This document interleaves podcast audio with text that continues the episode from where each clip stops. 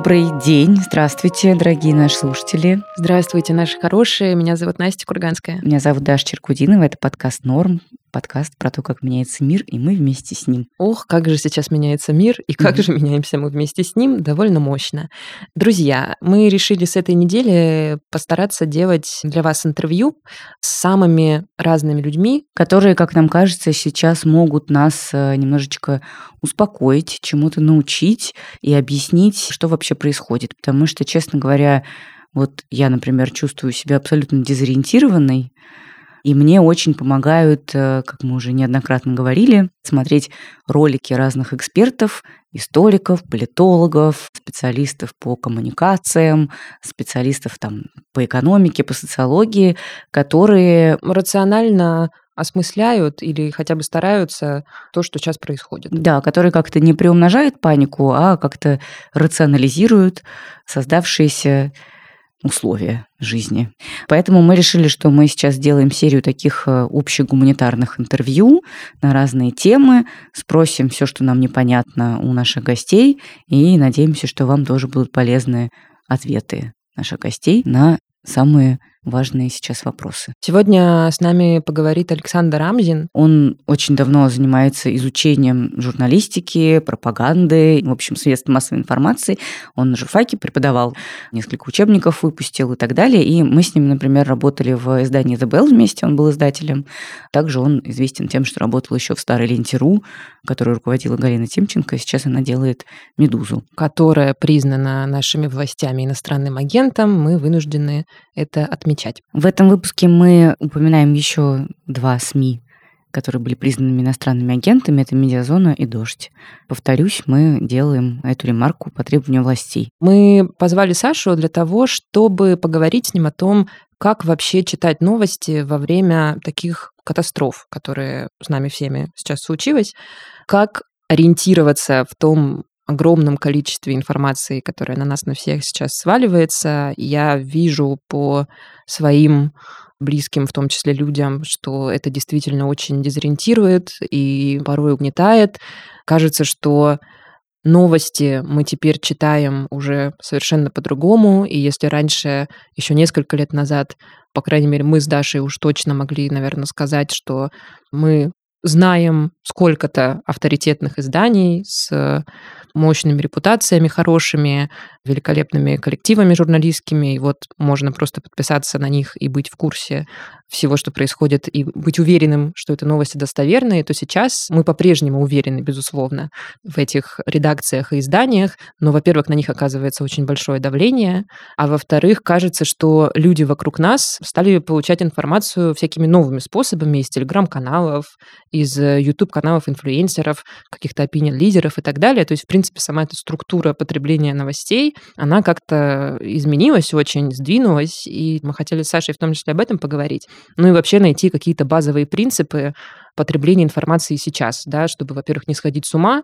от огромного количества новостей, достоверных и не очень, которые в тебя летят, а во-вторых, ментальное равновесие минимальное тоже сохранить. Да. И еще мы поговорили действительно про то, как работает пропаганда и что вообще с ней происходит сейчас. Да, обязательно мы выложим описание этого выпуска в телеграм-канал и дадим какие-то ссылочки на полезное чтение. Друзья, еще перед тем, как э, вы начнете слушать наш разговор с Сашей, мы хотим сказать, что мы на этой неделе приняли решение возобновить выпуск одного из наших других подкастов «Советские дивы». Это подкаст про выдающихся советских женщин.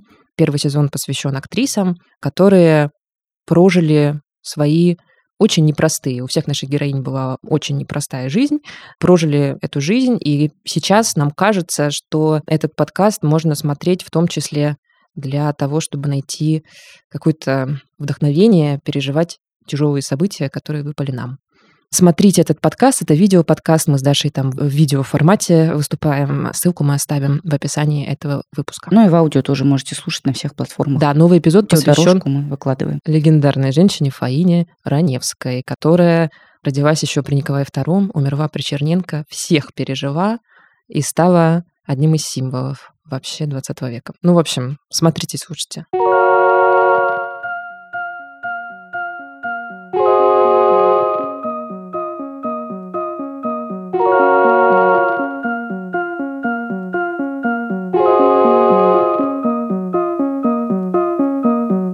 Вопрос такой. Сейчас понятно, что в стране довольно жесткая цензура действует, и заблокированы все СМИ, которые мы привыкли читать. И «Медуза», и «Медиазона», и The Village, и TJournal вчера заблокировали совершенно, казалось бы, безобидные издания. Соцсети тоже все под Только замком. Wonderzine еще держится. Wonderzine и подкасты. И YouTube тоже Да. не сегодня-завтра пойдет под нож. Но у нас все работает, потому что мы все скачали себе VPN, и как бы мы все читаем, все в порядке. И вот есть такое мнение, что если кому-то нужна информация, он ее найдет, ничего страшного, что все блокируют. Если ты разумный человек, то ты эти блокировки обойдешь. Объясни, пожалуйста, легитимное ли это мнение, или здесь есть какая-то большая ошибка? Мне кажется, это мнение нелегитимное. Большая ошибка здесь даже, наверное, не одна. Я как раз буквально перед тем, как мы здесь собрались, подумал о вот этом антивоенном плакате в эфире Первого канала Мгм. и о том, как он символизирует мощность умолчания. Саша говорит о выступлении Марины Овсянниковой, редактора Первого канала, ну, уже бывшего редактора. 14 марта Марина вбежала в кадр прямого эфира программы «Время» с антивоенным плакатом. Вся страна видела это в течение нескольких секунд.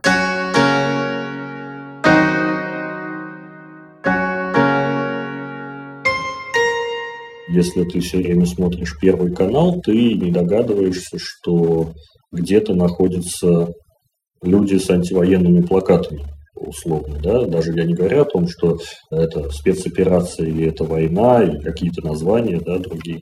Ты просто не понимаешь, что существует такое информационное явление, вообще Мгм. такой взгляд на вещи. Кроме того, мне кажется, что есть э, большая ошибка здесь э, еще вот какого рода. Мы постоянно распространяем сообщение о том, что Роскомнадзор, например, заблокировал вот этот сайт, вот этот сайт, но идет же большая работа, ведется правоохранительными органами, я сейчас попытаюсь это вот сказать, да, вот э, таким казенным языком, мероприятия, они все не обязательно публичные. Мгм. То есть вот сейчас утек э, какой-то документ э, с нежелательными артистами, концерты которых нежелательны. Этот документ, он предназначался не для публики, да, он предназначался для продюсеров, для организаторов концертов, чтобы они не устраивали этих концертов. И, соответственно, конечно же, здесь есть проблема в том, что когда мы говорим, умные люди обязательно найдут свою информацию, ну, во-первых, умные люди часто переоценивают свое знание о том, какая информация доступна, где ее можно взять. Они часто сводят ее к двум-трем источникам. Мгм. А во-вторых, для того, чтобы начать искать информацию, нужно ощутить в ней потребность. А тебе, кажется, эту потребность не формирует. У тебя же есть вот первый канал, например. И зачем что-то еще? Или у тебя есть, не знаю, какой-нибудь Яндекс.Дзен, где довольно сложно найти антивоенную риторику, да, там можно скорее найти противоположную. У тебя возникает некий кокон, и ты из этого кокона выходишь только в ситуации, когда у тебя возникает нестандартный запрос. Ну, да, да, характерный пример, можно даже не политический, но правда как. Мы вчера с женой решили посмотреть «Ви, значит, Вендетта». Мгм. Довольно сложно, я хочу вам сказать, найти «Ви, значит, Вендетта». Ну, особенно мы переехали в Ригу, в каталоге Netflix нет. э, В результате нам пришлось смотреть на совершенно непонятном сайте. Мгм. Но если бы мы не захотели это посмотреть, если бы мы не знали, что есть такой фильм, вряд ли бы мы, конечно, ощущали, что мы чего-то лишены в мировой культуре. И Мне кажется, что вот этот разрыв, вот этот вот, э, извините за эту фразу, гэп в медиаграмотности, он э, очень ощутим, и его нигде не преподают, да, на него не обращают внимания. Мы все такие, все просвещенные сидим, ну, конечно, надо читать там BBC, Медузу, еще чего-то, вот у нас шорт-лист наших прекрасных источников, но люди, с которыми мы, например, спорим, или которых мы пытаемся убедить в чем-то, у них совершенно другой набор, и они не понимают, почему эти источники, на которых написано крупными буквами, что они финансируются иностранным государством, там чего-то-то, почему они в наших глазах авторитетны? Кажется, мы просто сошли с ума, если пытаемся убедить их, что это качественный источник. Поэтому мне кажется, что когда идет речь о военной цензуре, конечно, плохо, когда что-то блокируется, когда что-то вырезается, но еще хуже, когда с одной стороны разрушается, а с другой стороны не сформирован механизм вот этого доверия. Да? Угу. Как определить, можно ли доверять этому источнику? Это, кажется, большая проблема. Что мы сейчас вообще понимаем про структуру информационного или медиа потребления людей в России? Потому что кажется, ну, что, во-первых, как ты сказал, действительно, еще там пять лет назад мы могли сказать, что вот есть авторитетные медиа, в них работают журналисты с прекрасными репутациями, такие-то, такие-то, такие-то, на них можно подписаться и получать достоверные новости. И это, ну, в принципе, какие-то были универсальные рекомендации. Сейчас действительно государство делает все, чтобы эти репутации как-то очернить, медиа репрессируются, выдавливаются, признаются иноагентами и так далее. И это как бы один процесс, что действительно как будто бы становится ну, сложнее объяснить людям, почему вот это хорошие достоверные источники. А с другой стороны, как будто бы еще происходит какая-то смена не знаю, ландшафта медийно-технологического, и кажется, что, в принципе, люди сейчас все больше информации получают не столько из изданий, сколько, типа, из телеграм-каналов, от каких-то опинион-лидеров, из репостов опинион-лидеров. Ну, в общем, вот эта структура как будто очень сильно изменилась. Что мы сейчас понимаем о том, из каких источников вообще черпают информацию люди, какие источники самые популярные? Ну, кроме телевизора, это, наверное, отдельная история. Я не могу сказать э, за всех, угу. ну, выскажусь, наверное, как такой э, я оказываюсь в меньшинстве, да, но я в какой-то момент очень много думал о том, как это все устроено, как устроено медиапотребление, как э, люди получают ту информацию, которую они получают. И у меня нет подтверждения да, социологическими опросами, но у меня есть э, по результатам моих наблюдений твердая уверенность. Я хочу ей поделиться. Мне кажется, что в России существует огромный разрыв. Вот помните, мы в школе, когда проходили э, в русском языке стили речи, и мы понимаем, что есть некий литературный русский, на котором мы пишем, на котором мы высказываемся, да, как-то, и есть какой-то низовой. Я абсолютно уверен, что медиакультура в России, она также делится абсолютно. И низовой уровень – это настоящий массовый уровень. И вот на низовом уровне существует, не знаю, Семен Слепаков, например. Угу. У него прекрасная медиастратегия. Он э, создает карту болей россиянина и пишет по одной песне на каждую боль. Боль за то, что кто-то в «Газпроме» работает и, кажется, не работает. Боль из-за того, что заводчанин оказывается подвержен ценам на нефть, а что, блин, если она изменится не в ту сторону, да, огромная неопределенность возникает. И это боли, которые существенно отличаются от повестки, транслируемой, э, назовем их, литературными медиа. Угу. Поймите, я ничего плохого да, не хочу сейчас сказать, но литературные медиа, допустим, задаются вопросом, а надо ли нам, не знаю, сортировать мусор. Да. Э, в жизни россиянина нет такого вопроса. Да? У него есть вопрос, а правда ли, что сейчас, допустим, сахар подорожал и очень существенно. Но, как мне сказал один э, мой знакомый из медиа, сейчас дошло до того, что ты не можешь написать новость э, «подорожал сахар». Ты должен написать новость «перекупщики взвинтили цены на сахар» потому что, соответственно, у тебя цензура ну, да. существует, и ты не можешь обвинить здесь э, государство. Это одна история. Другая история заключается в том, что государство работает во многом в литературной этой части, и создает какие-то свои подходы, да, которые оказываются для нас важны. Для нас, оказывается, там всегда была важна Новороссия. Угу. Я надеюсь, когда-нибудь найдется филолог, э, который прям как вот есть прекрасная книжка ЛТИ, да, записная книжка филолога, анализирующая язык Третьего Рейха, вот, и который когда-нибудь посмотрит, а как менялись языковые конструкции в массовых коммуникациях вообще в России вот в этот турбулентный период. Потому что, ну, Потрясающе же, когда тебе вводят новое слово локдаун, допустим, да, чтобы не сказать, что ты там на карантине. Потому что на карантин у тебя есть коннотация, что с тобой что-то плохое делает локдаун, но это что-то непонятное. Наверное, барин нам сейчас объяснит, как нам при локдауне быть. Но вот как вот это вот все происходит, это началось именно в пандемии, когда возникла очень интересная у этого всего основа, когда у нас же все государство, оно сильно влияет на медиа, то и медиа за ним следует, я почему про государство говорю, угу. оно очень любит ручное управление во всем. Оно не создает пространство возможностей, да, в котором ты можешь как-то саморегулирующую систему создать, оно создает пространство запретов сегодняшнего дня в Москве можно, кажется, без маски ходить. Да. Панорама вышла с прекрасным вот этим э, фейком. С 15 марта будут штрафовать за ношение маски. Это, это очень демонстрирует вот эту вот э, логику, которая э, существует, как бы что-то запретить и решить тем самым проблему, вместо того, что...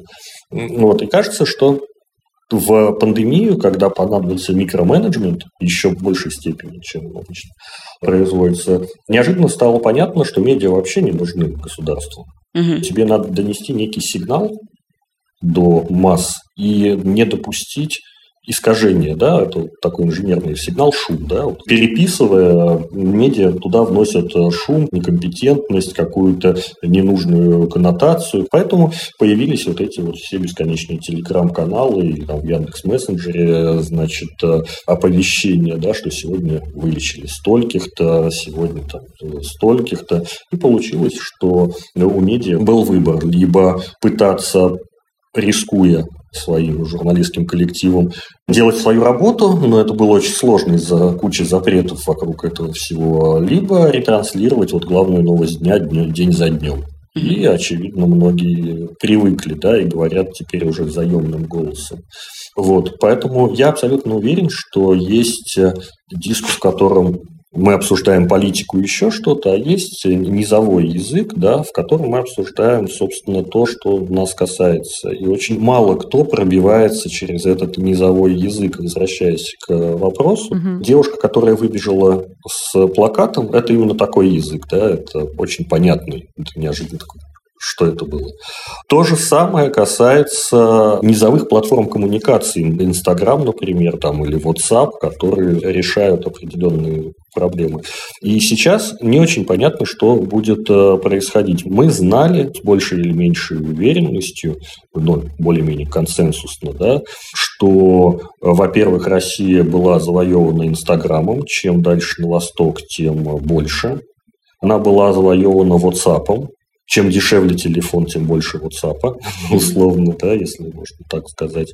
Ни один, пожалуй, кроме ВКонтакта, ни одна платформа не была супер успешной. Телеграм не настолько народный, сейчас он становится народным мессенджером.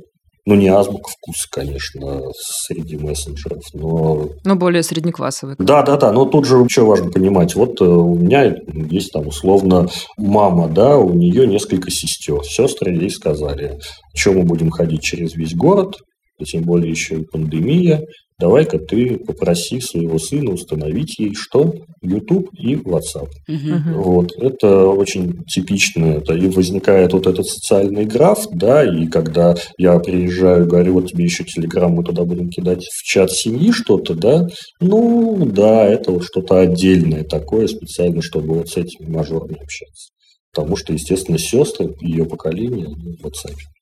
Точно так же, как в WhatsApp все вот эти вот школьные чаты, домовые чаты там, и так далее.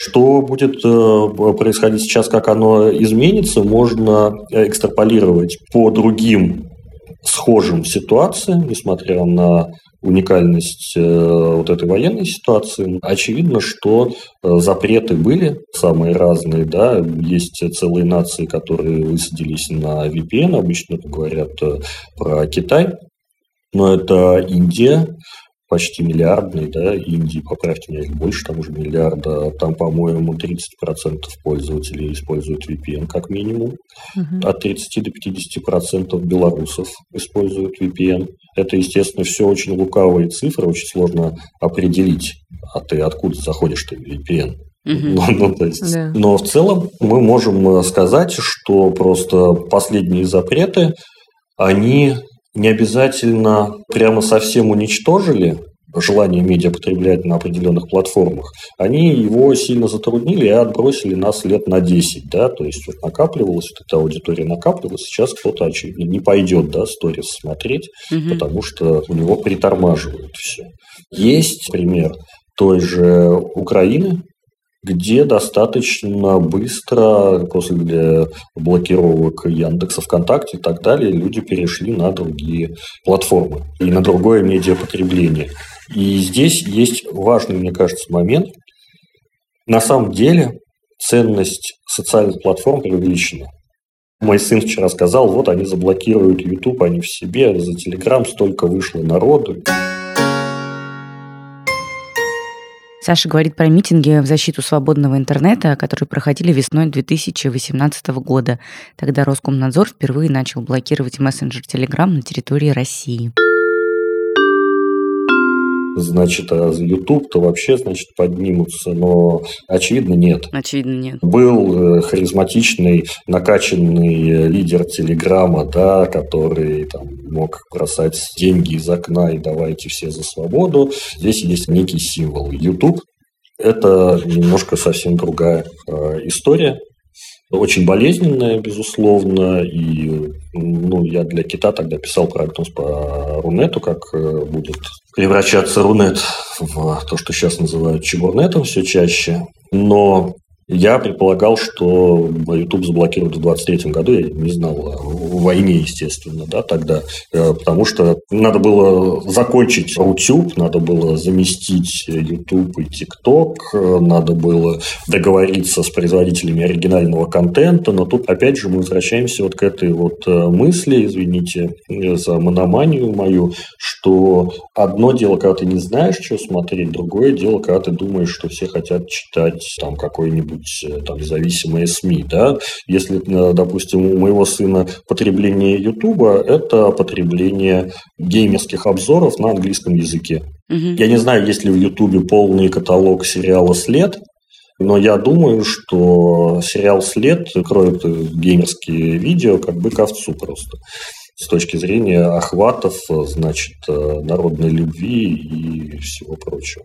Поэтому сейчас, да, конечно, у нас э, будут, с одной стороны, происходить какое-то импортозамещение в медиапотреблении, но есть еще одна проблема, которую мы не можем решить. Это проблема медийная именно. Ты не можешь дистрибутировать, если тебя заблокировали, и если ты заблокирован на какой-нибудь платформе или сама платформа. Сейчас все Медиа наблюдают это, там охваты падают в два раза, я думаю, могут упасть еще больше.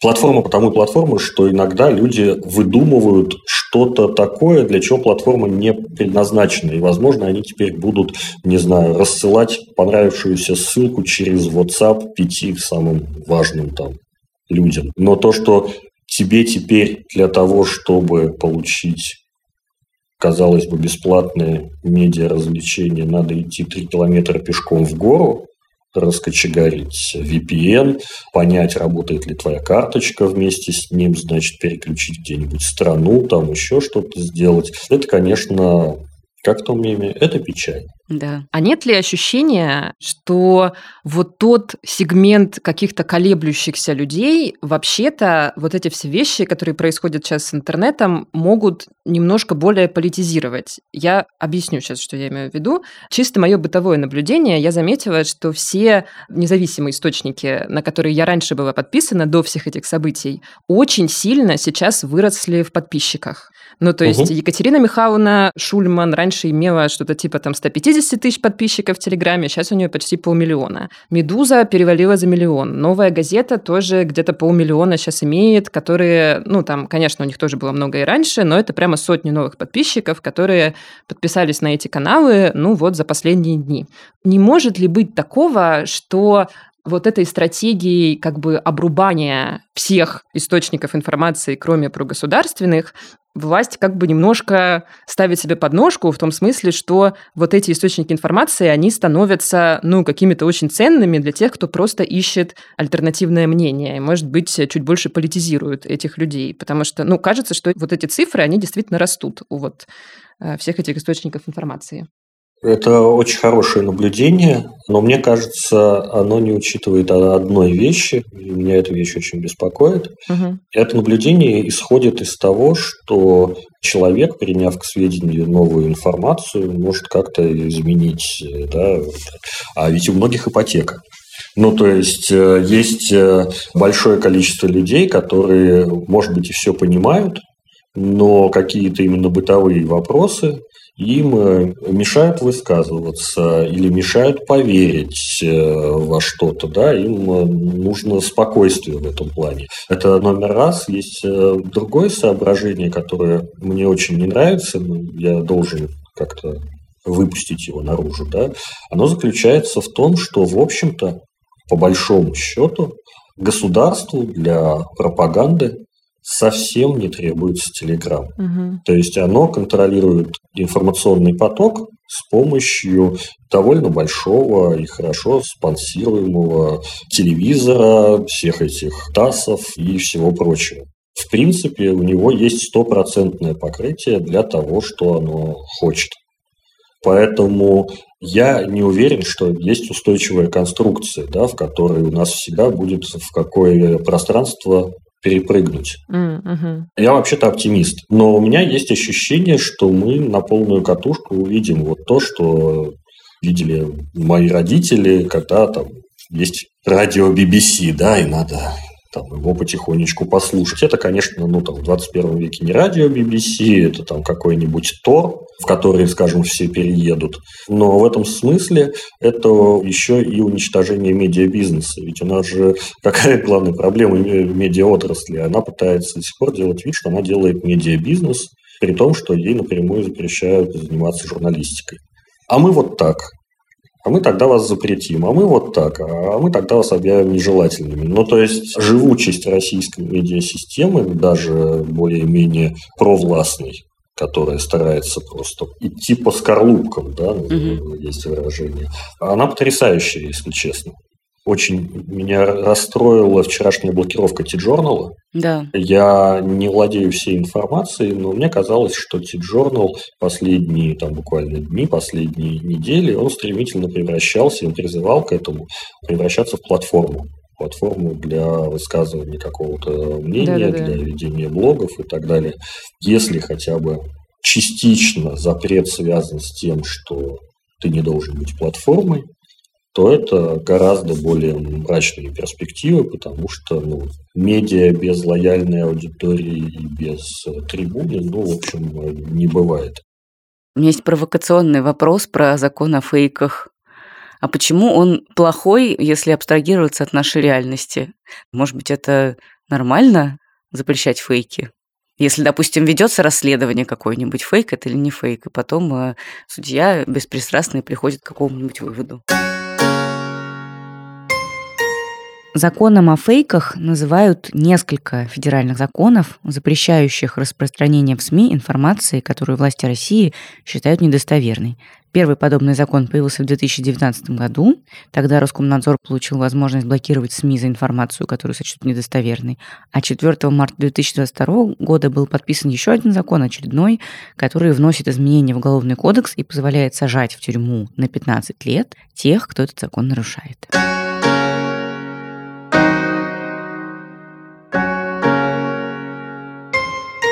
Мне вот что не нравится в этой э, схеме. То, что мы наделяем государство правами, которые ему не должны принадлежать.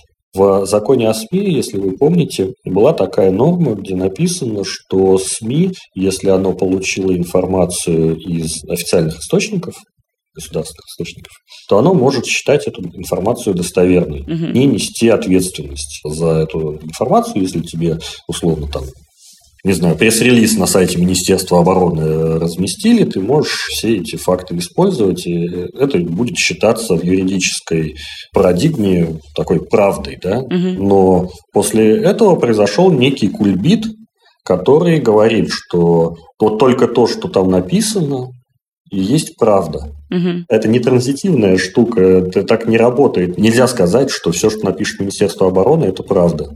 Даже не говоря уже о злонамеренности, там, возможной там, информационной войне, а просто ну, люди могут ошибаться, например. Угу. Может возникнуть ситуация, когда есть два пресс-релиза, один уточняет другой, опровергая, да, и у тебя юридически оба этих пресс-релиза правда.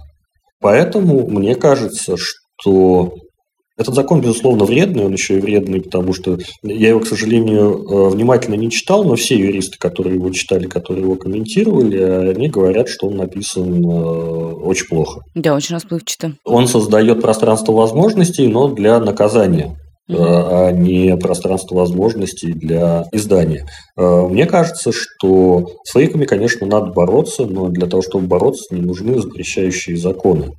Нужны в школе курсы медиаграмотности настоящие курсы медиаграмотности, потому что чиновники попытались сделать курсы медиаграмотности, и это что-то с чем-то, да, там, как не повестись на микрокредит условно. А что, полезная информация? Очень полезная, очень, да. Лучше бы там кому верить э, в прямом эфире Первого канала, да, Екатерине. Андреевой или антивоенному плакату. Курс медиаграмотности. Потом э, неплохо было бы, наконец, какую-то структуру, которая саморегулировалась бы, да, чтобы если ты пишешь э, фейки, то тебя в первую очередь отрасль должна каким-то образом э, наказать. Угу. Сейчас ничего подобного не существует. Ну, то есть союз журналистов – это монстр, который на службе у власти. Он не работает, он не функционирует. Это не союз журналистов. Да. Я считаю, что в целом никакого права у государства наказывать прессу за публикации быть э, не должно. Но для этого надо пройти очень долгий путь, и он должен начинаться не с э, законов о фейках, не с запретов там, э, Роскомнадзора, а, например, с такой вещи, как, ну, если мы говорим о какой-нибудь прекрасной России будущего, да, условно, наверное, надо начать с одного только запрета в области медиа – это запрета на госфинансирование медиа. Угу. За, там, может быть, исключением каких-то там, э, региональных поддерживающих вещей или каких-нибудь э, фундирования стартапов каких-нибудь, да, чтобы создать возможность устойчивого развития и не более. Но кажется, что это настолько wishful thinking. В этом смысле, конечно, есть еще одна большая проблема. Закон о фейках его не принес нам ангел с небес, да, неожиданно мы жили прекрасно, и вот неожиданно закон о фейках. Лягушку очень долго варили, угу. очень долго поднимали температуру воды, да, нельзя бз называть бз. Угу. Явление есть, а слова нет. Это длилось минимум 10 лет, с 11-12 после Болотной то это очень долгое время заняло. И в целом индустрия постоянно соглашалась с этим. Понятно, что она тоже не могла выбежать в прямой эфир с э, плакатом «Нет, мы не будем этого делать». Но если ты соглашаешься раз за разом, ты к этому привыкаешь. Точно так же, как многие СМИ, которые изначально колебались, им, э, когда предложила, по-моему, Роспечать свои гранты на какие-то спецпроекты, это что ж плохого в гранте? А плохое очень просто. Ты привыкаешь, что вот эти деньги к тебе приходят, и ты надеешься, что следующий бюджет на год у тебя тоже будет такой приход. А для этого надо писать что-нибудь осторожнее, да, чтобы, не дай бог, не проиграть потом тендер. Вот. Это особенность медиаиндустрии, mm-hmm. о которой мало говорят. Вот. Поэтому мне кажется, что почти любое медиарегулирование законодательное, особенно если оно ведет а, к 15-летнему тюремному заключению, это огромное э, невообразимое зло. Что с этим делать абсолютно непонятно. Дорогие слушатели, наши друзья из студии «Техника речи» запустили подкаст «Рядом». Это новый подкаст о том, как жить вот в этой реальности, в которой мы сейчас все функционируем ежедневно. В каждом выпуске люди, чье мнение авторы подкаста считают ценным и важным, рассказывают о том, что сейчас служит опорой и ориентиром для них. Это не готовое решение, но напоминание о том, что вы не одни. Рядом есть во всех приложениях, включая Apple подкасты и Яндекс Музыку. Мы оставим ссылку на этот подкаст в описании выпуска.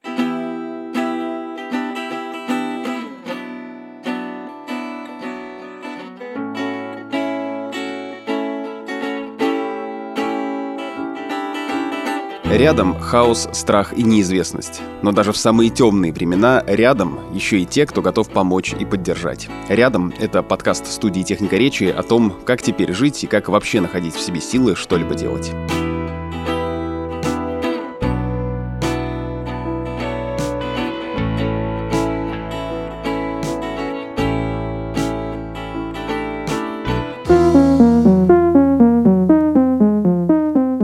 Можешь ли ты дать несколько рекомендаций о том, как вообще читать новости и потреблять информацию во время таких эмоционально насыщенных событий, исторических событий, как сейчас, когда информации супер много, по большей части она эмоционально подана, и люди не всегда вообще понимают, кому верить, кому нет, что делать. Какие есть главные рекомендации? Плохо жить в учебнике истории, как кто-то сказал.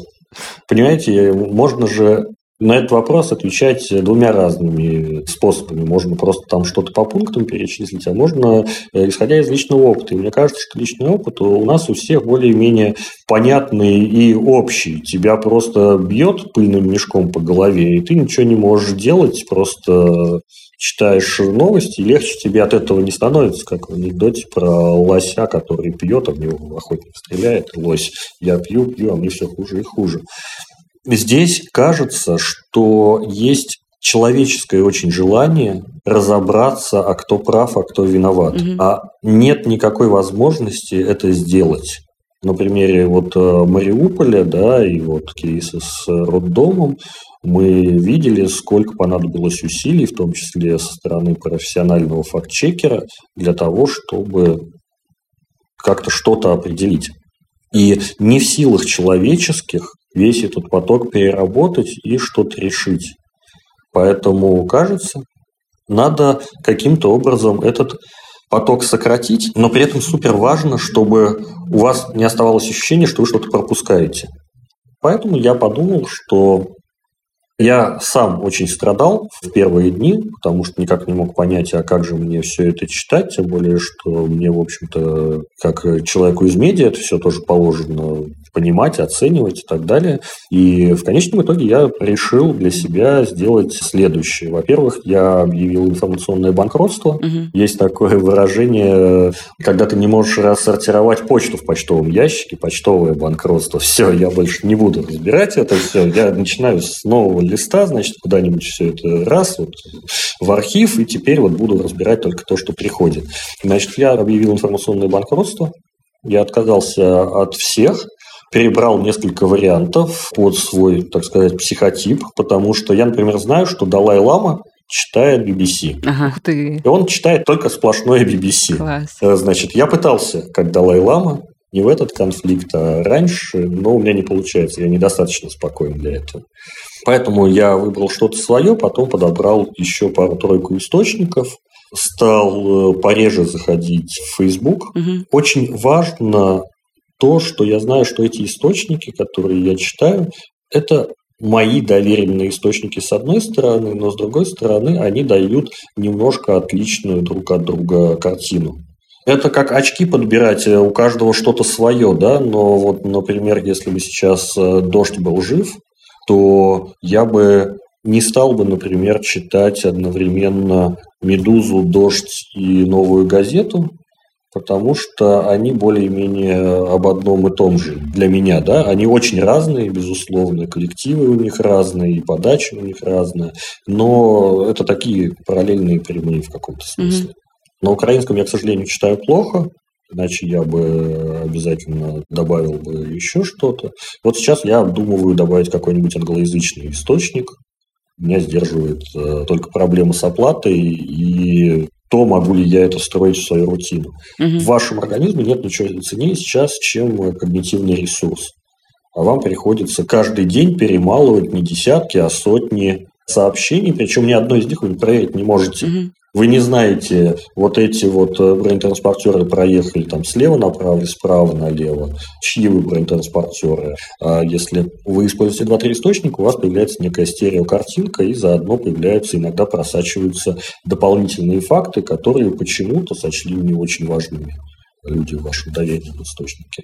Что я не читаю и не рекомендую никому читать, это государственные СМИ, за исключением каких-то вещей, которые напрямую меня затрагивают. Угу. Ну, то есть, вот у меня, например, есть э, накопление, которые я не могу превратить в рубли ни в каком э, случае, потому что биржа закрыта уже очень долгое время. Угу. С очень большим вниманием э, читаю новости от Центробанка и новости из моего интернет-банка. Угу. Это ни в коем случае не должно облегчать понимание того, что есть люди, которые умирают под бомбами, но если постоянно думать только о них, ты дальше не можешь просто жить. Да. Я долго никак не мог решить для себя, а как же тогда действовать-то в этой ситуации. Но я подумал, что кажется, что у меня есть какие-то навыки, которые, может быть, не могут пригодиться сейчас, но они пригодятся в будущем.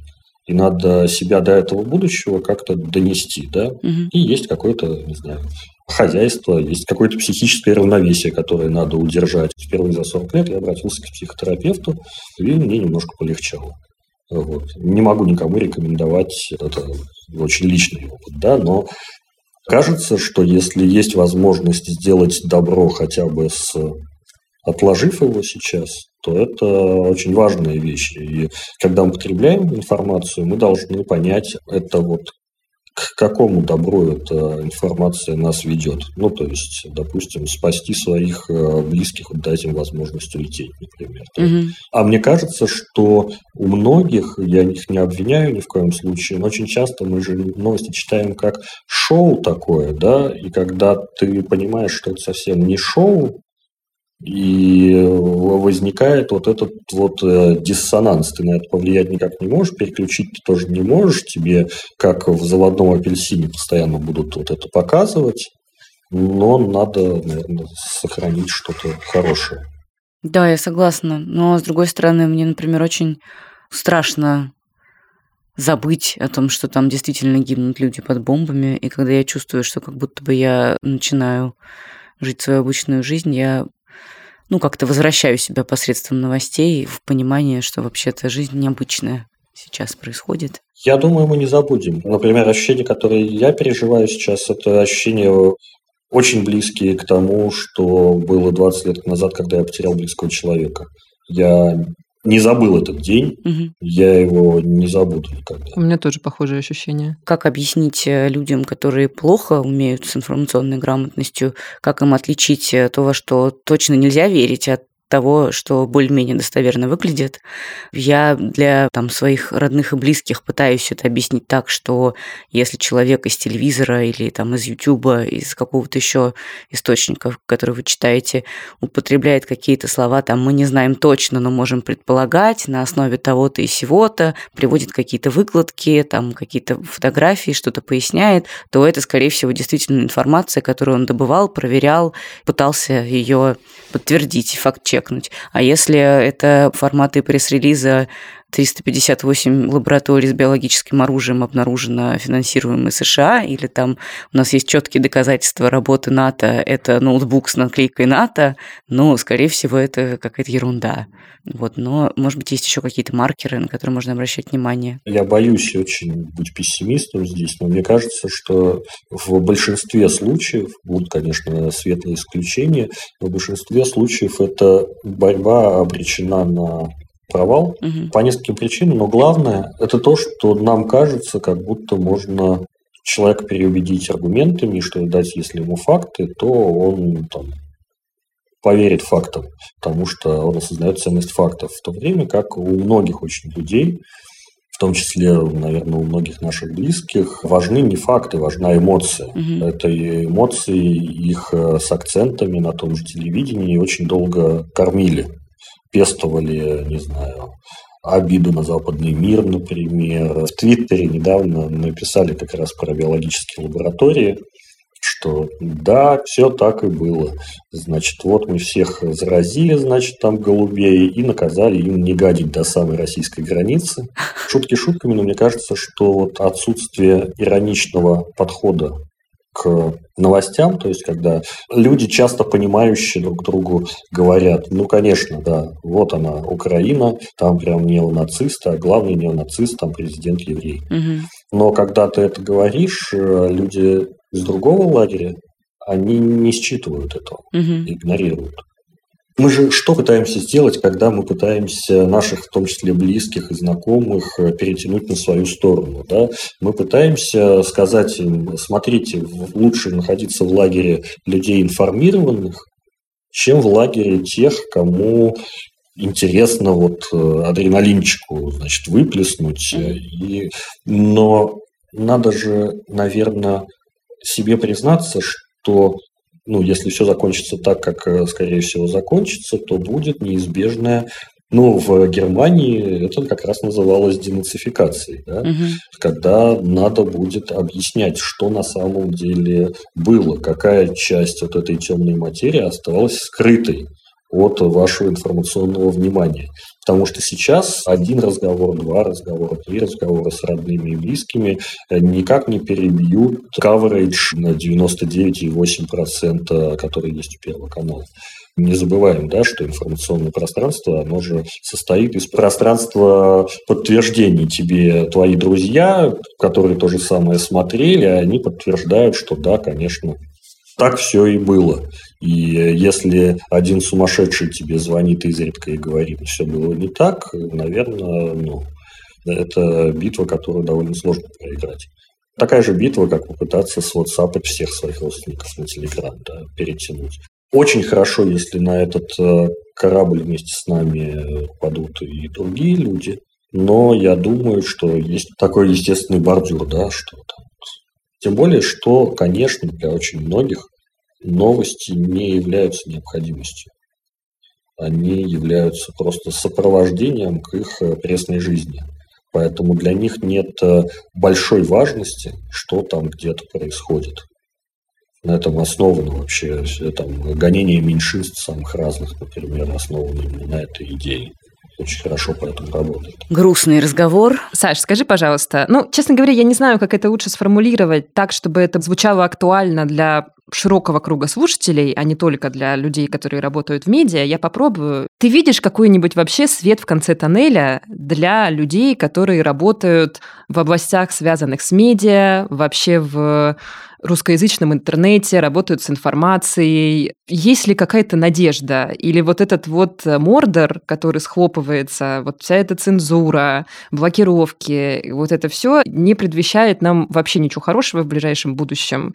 И вообще надо готовиться только к самому худшему. Есть ли какой-то свет надежды, сценарий надежды? Ну, в общем, что-нибудь. Надежда, безусловно, есть, а готовиться надо к самому худшему.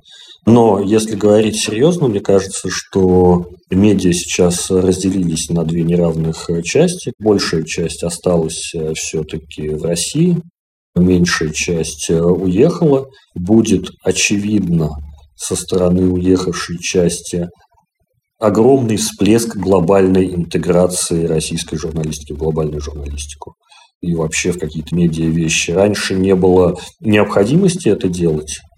Сейчас э, тебе приходится применять свои навыки в чуждой среде и обогащать новую среду, учить языки, обмениваться опытом в экстремальных ситуациях.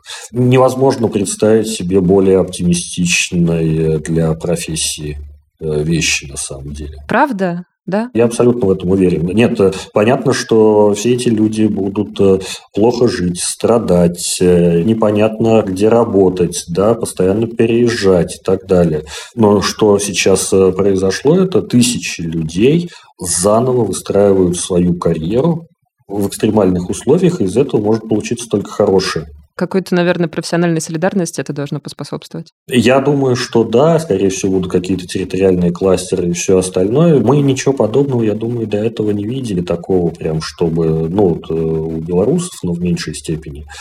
Тут же надо просто представить себе, если раньше люди переезжали куда-нибудь или, допустим, оставались после развала СССР, да, вот огромное количество, они оставались все-таки у себя, или их было меньше с переездом. Сейчас массовый переезд вот, большого количества мозгов в том числе, он обязательно к чему-то приведет, к чему-то профессионально очень крутому невозможно просто предположить, и, скорее всего, будет э, малая выживаемость всех этих проектов. Но в целом я ожидаю, что будет с профессиональной точки зрения, с точки зрения личностного роста да, вот этих э, людей, скорее всего, будет лучше. Меня очень беспокоит э, оставшаяся часть, потому что я не представляю, как она может даже, например, корреспондентские задачи выполнять для вот этой активной части.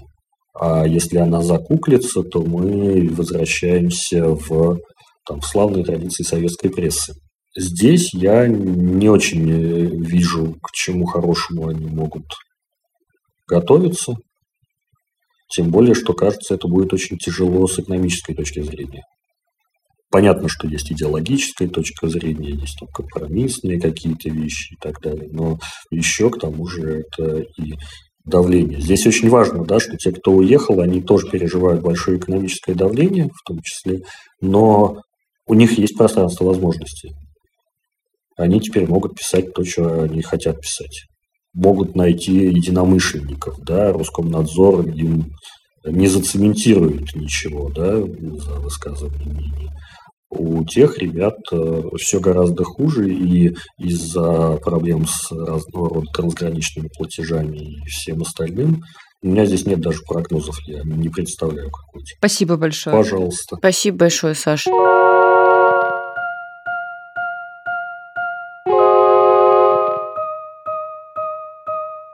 Мне очень отозвалась, честно говоря, мысль Саши о том, что многие люди, ну, наверное, уместно сказать мы, потому что, мне кажется, мне это тоже свойственно, иногда привыкли читать новости немножко как некое шоу, да. Ну, то есть, которое действительно происходит либо с кем-то другим, либо рассказывает о чем-то, что на нас, может быть, влияет, а может быть, и совсем не влияет, или влияет чуть-чуть совсем.